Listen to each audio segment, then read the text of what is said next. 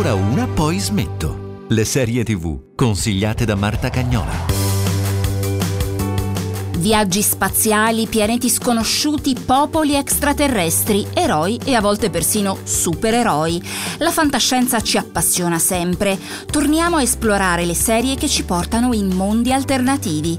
A volte la fantascienza diventa realtà e i sogni di universi lontani ci portano davvero nello spazio. A parlarci di fantascienza, ma anche di spazio e di qualche supereroe, è un amico di ancora una poi smetto il giornalista Emilio Cozzi. Gli americani amano le storie. Questa storia finisce con il suo apice nello spazio e comincia qui, sulla Terra. Soldi, fama, immortalità. Alla gente sembrerà di conoscervi, vorranno essere voi. Astronauta. Astro vuol dire stella e nauta viaggiatore. Nessuno ha visto uomini come voi, mai. Fino ad ora. Poche cose vivono per sempre, nell'anima di un paese. Voi siete eroi.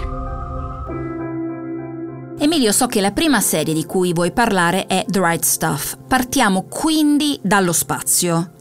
Stuff è una serie eh, che è disponibile su Disney Plus, eh, che in italiano ha avuto anche un precedente illustrissimo, perché da lì è tratto, librario, cioè La stoffa giusta, un libro di Tom Wolfe che sostanzialmente descrive la storia del primo programma spaziale statunitense, cioè il programma Mercury, e racconta le vite dei celeberrimi eh, Mercury 7, cioè i primi sette uomini, ovviamente americani, destinati a diventare i primi astronauti del programma che poi portò sostanzialmente Neil Armstrong sulla Luna.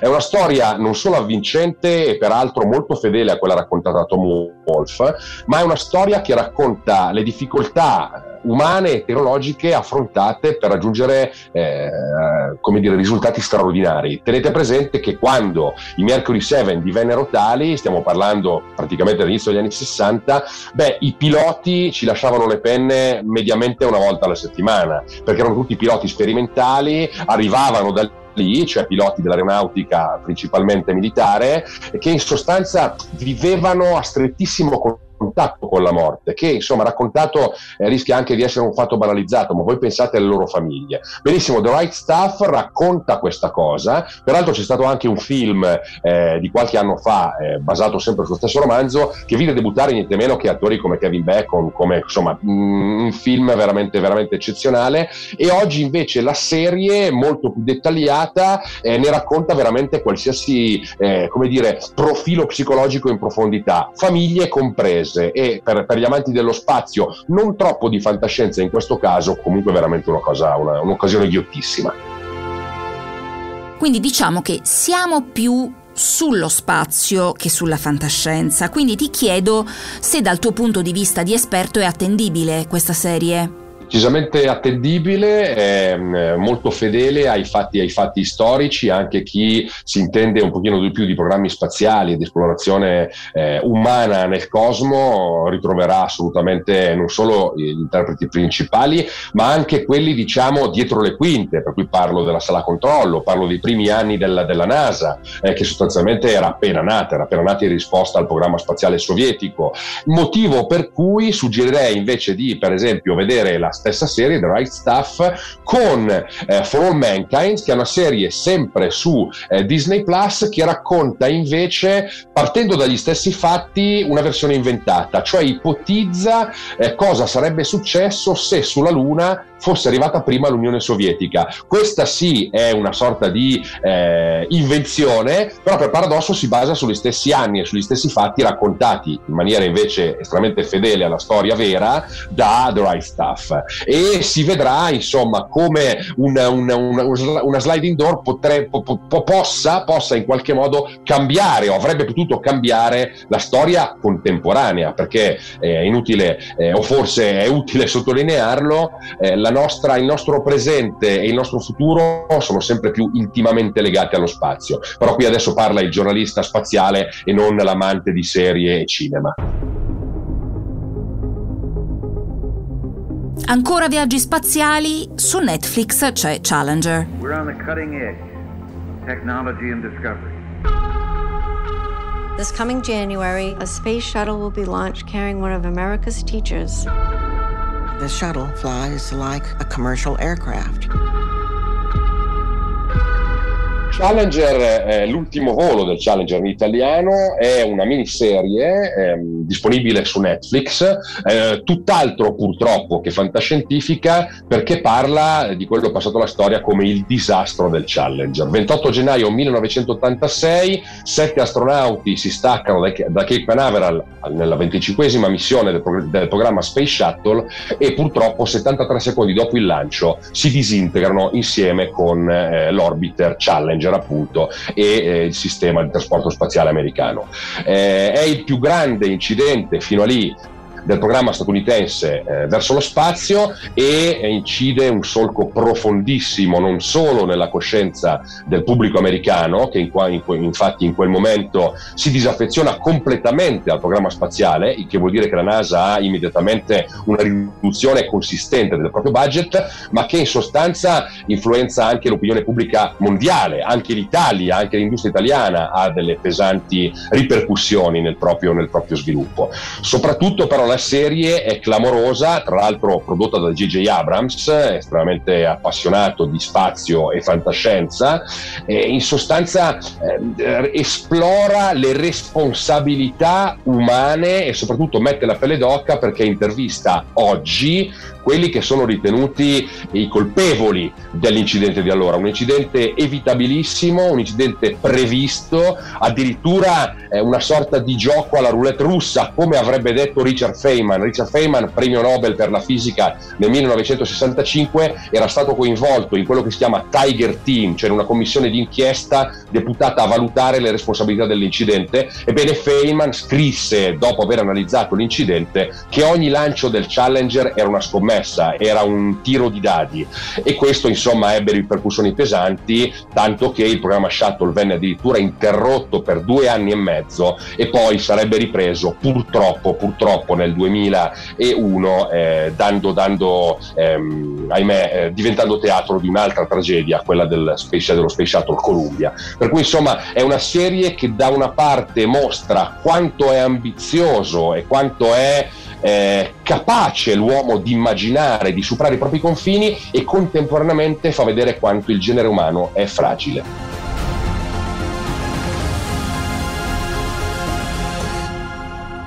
Ecco, sono curiosa di sapere se a tuo avviso questa fine del sogno ha cambiato la fantascienza, cioè quella tragedia ha rotto qualcosa nella nostra capacità di immaginare. Credo che il disastro del Challenger abbia avuto ripercussioni anche sull'immaginario, perché ha dimostrato che eh, l'uomo è arrogante, l'uomo nella sua eh, pretesa di dominare la tecnologia e di piegarla a qualsiasi eh, suo eh, sogno, in realtà è a un tempo succube della propria eh, ambizione e della propria meschinità, perché poi eh, chiunque conosca bene le responsabilità e come andò il, il, l'incidente dello shuttle sa benissimo che fu eh, davvero un, un, un, insieme, una sequela di errori umani banali, di eh, arroganza nel nasconderli e addirittura di incapacità di ammettere le proprie responsabilità. E questo credo che abbia avuto, un pesante, eh, abbia avuto dei pesanti risvolti anche sulla capacità di immaginare lo spazio. Eh, non è da allora che la tecnologia è diventata, è diventata diventata in qualche modo anche ostile all'uomo, ma non è un caso che pochi anni dopo, per esempio, sia tornato in auge e forse sia esploso il movimento cyberpunk, mi viene da dire, cioè William Gibson, cioè Bruce Sterling, che hanno per la prima volta fatto vedere, hanno scritto nero su bianco la minaccia, il lato oscuro di una tecnologia che fino ad allora, eh, mi piace pensare a guerre stellari, sembrava in qualche modo la celebrazione dell'onnipotenza quasi divina dell'uomo. Beh, eh, il Challenger, la figura di Krista McCulliff, cioè eh, di quella maestrina, come veniva chiamata, la prima persona normale, qualcuno di, di, disse ai tempi, cioè non un astronauta addestrato a volare oltre l'atmosfera, doveva essere da una parte la dimostrazione appunto della nostra onnipotenza e invece dimostrò che la tragedia per l'uomo, soprattutto per un uomo convinto di fare qualsiasi cosa, è dietro l'angolo. Anche la fantascienza, sia eh, scritta che filmata, poi lo ha ribadito. Voltiamo pagina Emilio, ti chiedo invece cos'è invece Watchmen, trasmessa nel 2019 da Sky Atlantic. C'è chi crede che questo mondo sia buono e giusto. Colorato come l'arcobaleno. Ma il mondo non è colorato. Tutti quei bei colori servono a nascondere com'è in realtà. Bianco e nero. Presto loro grideranno: Salvateci! Noi sussurreremo: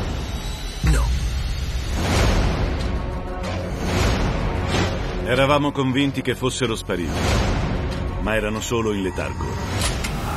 Marta, le serie di oggi hanno un, uh, un, punto in comune perché in qualche modo legano sia a livello di, di, di, di immaginazione, di fantasia, sia in realtà, eh, come dicevamo poco fa, anche a livello storico, legano eventi del passato con il presente e con il futuro. Watchmen è una serie ehm, eh, prodotta da HBO in Italia, eh, disponibile su Sky, che sostanzialmente arriva dall'opera forse il capolavoro assoluto di Alan Moore, cioè Watchmen, eh, fumetto che ehm, parla di un 1985 eh, distopico in cui i supereroi esistono davvero, o meglio, esistono vigilante, vigilantes mascherati e un supereroe vero, il famoso Doc Manhattan, che poi venne trasformato in un film nel 2009 da Zack Snyder e che oggi invece diventa una serie a episodi eh, non ufficiale, per cui in realtà il, lo showrunner è eh, David Lindelof, che qualcuno conosce per essere sostanzialmente il, il, il, lo sceneggiatore principale di serie come Lost, di Lost, per esempio, oppure lo sceneggiatore di Prometheus, e qui ahimè eh, gli amanti della fantascienza storceranno il naso, secondo me ha ragione, ebbene racconta la storia di Watchmen 34 anni dopo, cioè dal 1985 si parla del 2019, l'anno scorso, e come il mondo è cambiato rispetto a eh, quello che è successo alla fine di Watchmen. Adesso non voglio spoilerare, eh, parliamo di una, chiamiamola così, un cataclisma, un cataclisma mondiale che ha cambiato la storia del mondo. Cosa è successo 34 anni dopo? Ce lo racconta David Lindelof con una serie davvero molto buona, sebbene appunto Lindelof non sia esattamente eh, famoso per, per, per la sua scrittura lineare, anzi tutt'altro, eppure questa serie racconta poi come sempre una contemporaneità che parla di scontri razziali, parla di difficoltà nell'integrazione ehm, di, di, di, di appunto gruppi etnici diversi e parla soprattutto di un mondo in bilico ancora eh, tra eh, conflitti globali estremamente minacciosi. Nell'85 era ancora ovviamente il blocco sovietico contro gli Stati Uniti, oggi metafora eh, dopo metafora eh, non andiamo molto lontani da quello che sta succedendo, c'è una radicalizzazione degli scontri. Il tutto, il tutto tradotto in eh, questa vicenda ambientata a Tulsa, non a caso, qualcuno ricorderà ovviamente il massacro massacro di Tulsa e eh, con personaggi che oggi si mascherano, soprattutto eh, nei, nei, per ciò che riguarda i poliziotti per non essere intercettati e vivere tranquilli sebbene debbano combattere appunto criminali eccetera eccetera una serie in realtà estremamente seria in cui è possibile rivedere Elon Musk sotto mentite spoglie e tantissime altre suggestioni che possiamo ormai riconoscere ai giorni nostri. Quindi una serie in cui ci sono insieme scienza, fantascienza, ucronia, supereroi, c'è tutto. È corretto, è corretto. E tra l'altro, ripeto, riprende il capolavoro a fumetti di Alan Moore, appunto Watchmen, a oggi l'unico a essere, a essere ad aver preso un premio Hugo, cioè una delle opere letterarie to cure considerate eh, migliori degli ultimi, degli ultimi 30 anni. Alan Moore è lo stesso genio a cui si devono V Vendetta, From Hell e la Lega degli Straordinari, Gentleman. È uno che ha cambiato il, il fumetto e soprattutto la scrittura dei supereroi, eh, facendoli diventare diventare estremamente umani, umanizzandoli, facendo vedere non tanto eh, la figura del simbolo, il, non tanto il simbolo imbattibile del, del, del, del superumano, ma al contrario il lato oscuro eh, di quello che succederebbe se qualcuno avesse poteri sovrumani e straordinari. È stato il primo, Alan Moore, a raccontarci, a decostruire la figura del supereroe, dopo di lui sono arrivati i The Boys, sono arrivati Authority, Planetary, per chi conosce i fumetti sono veramente eh, opere opere eterne e un'altra serie di cui parleremo a breve che è Invincible, eh, che anche parte da Alan Moore e evolve il discorso in quello che poi forse tanti in The Boys hanno visto essere una critica non solo alla figura narra- de- de- della narrazione superomistica, ma essere una critica ferocissima alla nostra contemporaneità. Fantascienza però anche con l'animazione, parliamo di Invincible.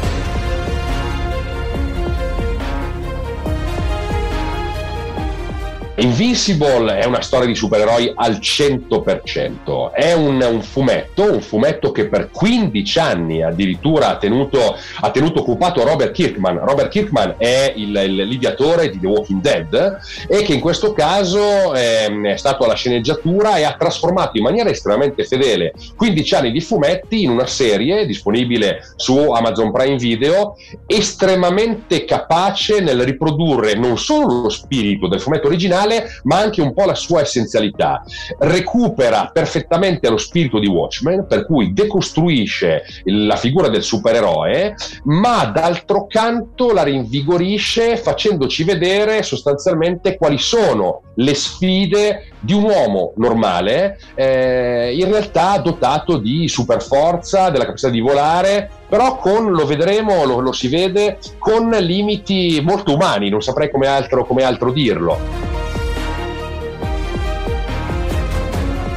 Una via di mezzo tra Watchmen, la prima serie, la, la, la, prima, la, serie originale, e Watchmen, il sequel, con ovviamente una quantità di splatter, di irriverenza, di cattiveria, anche se si vuole, tipica di chi ormai conosce la produzione di Kirkman appunto, basti pensare a The Walking Dead, cioè l'uomo messo a nudo anche in calzamaglia e mantello e secondo me è una cosa pazzesca. Tra l'altro ogni puntata dura 47 minuti, è un cartone animato, è una serie animata, per cui immaginate un cartone animato per adulti, che detta così suona un po' strano e invece è proprio quello che è.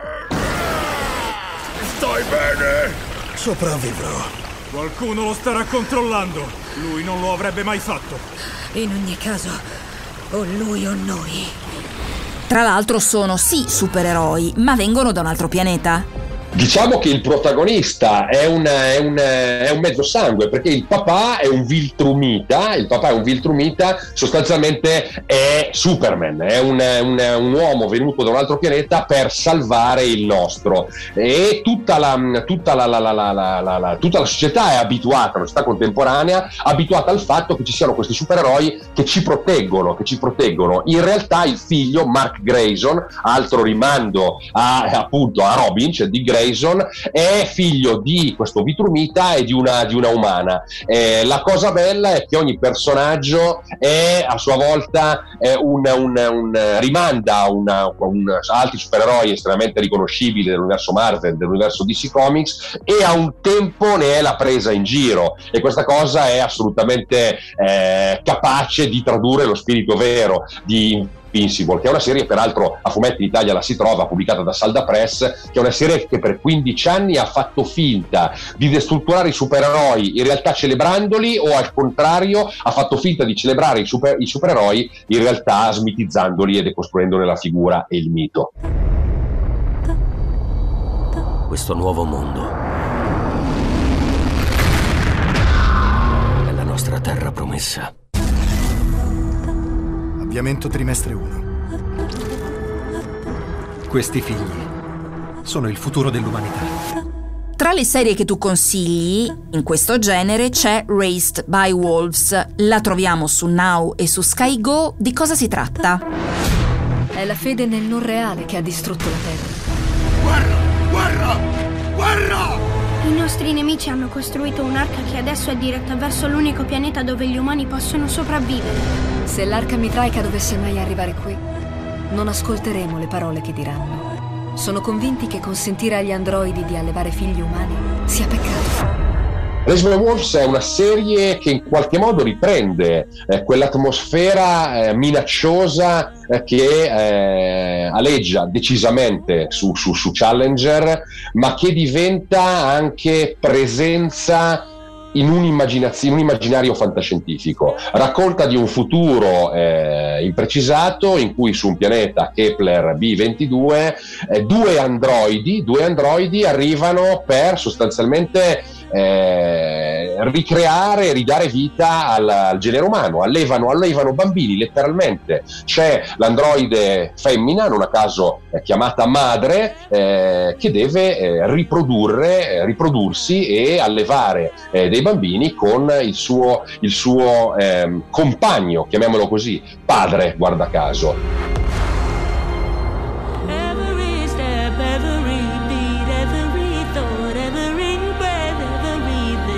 Lo sviluppo è assolutamente prevedibile nella sua imprevedibilità, cioè tutto finisce a schifio, perché si riattiva, la serie intanto è scritta da Aaron eh, Buzogivsky e eh, nelle prime due puntate diretta da Ridley Scott, che peraltro la produce, e non è una sottolineatura da poco, perché appunto le, la, la, la minaccia, l'incapacità dell'uomo di confrontarsi con la creazione diventa disastro, riattiva un antichissimo, lo capiamo subito, eppure ancora consistente ehm, conflitto religioso eh, fra gli atei e i mitraici, eh, che ha addirittura, si, si, si, evoca, si capisce, distrutto eh, l'umanità e, le, e l'ha costretta ad abbandonare la terra e che qui in qualche modo trasforma la madre in una dea della guerra. Non dico altro per non spoilerare, ma il, il mito eh, e il, la, la, la, eh, il tema della maternità, anche se surrogata come in questo caso, apre il, il discorso a delle riflessioni riflessioni veramente profondissime che mi permettono non solo di ritrovare la minaccia della fantascienza che abbiamo visto in qualche modo non dico partire ma rinvigorirsi proprio con il Challenger ma che in qualche modo innerva retrospettivamente tutta la cinematografia di Ridley Scott. Pulling you just like love will do. Secondo me Ridley Scott, anche nelle sue opere meno riuscite, penso a Prometheus, guarda caso è sceneggiato da Lindlof, che, di cui abbiamo parlato, abbiamo parlato eh, poco fa, ebbene anche in Prometheus c'è una sostanziale eh, unificazione di un discorso che partiva da Blade Runner, eh, anzi da Alien e che oggi non è ancora finito, cioè il confronto con il proprio creatore, l'ambizione dell'uomo sostanzialmente di sostituirsi a Dio e tutte le conseguenze che questa sfida comporta.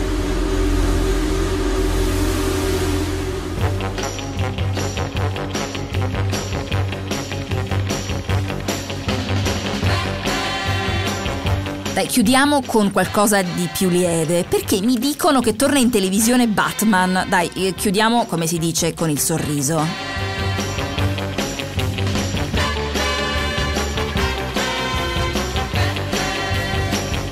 Per fortuna con Batman mi riferisco ovviamente alla serie ormai epocale del 1966 torniamo a sorridere un po', anche perché Batman opera il contrario di quello che Alan Moore, Watchmen, Invincible eh, hanno, hanno, hanno fatto, cioè cioè ha, fatto, ha preso un personaggio oscuro, tipicamente appunto il cavaliere oscuro, che tra l'altro nella sua genesi addirittura si aggirava eh, facendo, facendo, come dire, disastri pistola alla mano, prende un personaggio di questo tipo e invece lo rende l'icona camp per eccellenza. C'è un Batman eh, che sostanzialmente diventa quasi una soap opera in calzamaglia con un, un Adam West che, che, che da allora non riuscì più a interpretare altro perché divenne così famoso da essere identificato con l'uomo pipistrello, con eh, Ward che diventò Robin, con addirittura eh, i, le, le onomatopee che uscivano durante le scazzottate e con musica, musica a tutto spiano. Eh, e quindi in qualche modo in quel momento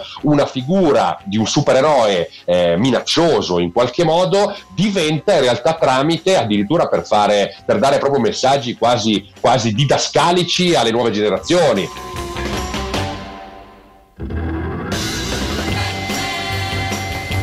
Spesso e volentieri Batman diceva guidate allacciando le cinture, bevete tanto latte, fate i compiti e il tutto in una veramente in una salsa eh, camp, in una salsa quasi come dire pop eh, dalla Andy Warhol che, che, che, ancora oggi fa proseliti. Tra l'altro, serie del 66 in 120 episodi che vennero da un'ora, era l'idea originale, divisi in due episodi che andavano in onda eh, il, due giorni di fila durante la settimana e che per esigenze di produzione vennero divisi proprio col, col, con, con l'accetta, inventandosi o meglio recuperando il cliffhanger. Quindi a ogni finale di puntata Batman e Robin erano sostanzialmente alle prese con questi villain davvero eccezionali che volevano ucciderli nei modi più disparati. Io mi ricordo una puntata in cui volevano trasformare Batman e Robin in un cappello, finiva la puntata lì e nella puntata successiva ovviamente Batman e Robin si riprendevano utilizzando gadget che neanche MacGyver avrebbe saputo eh, costruire in maniera così efficace.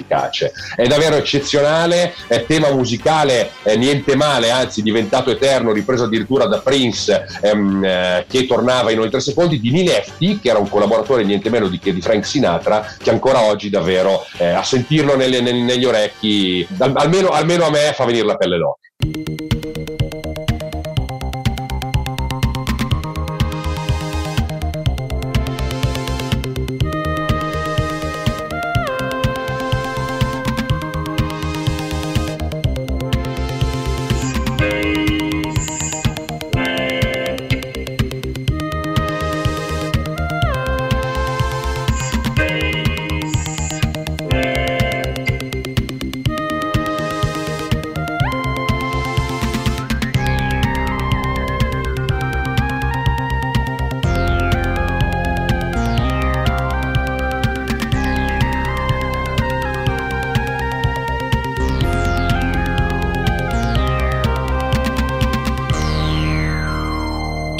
Questo episodio dedicato alle serie di fantascienza, ma anche spazio ai supereroi.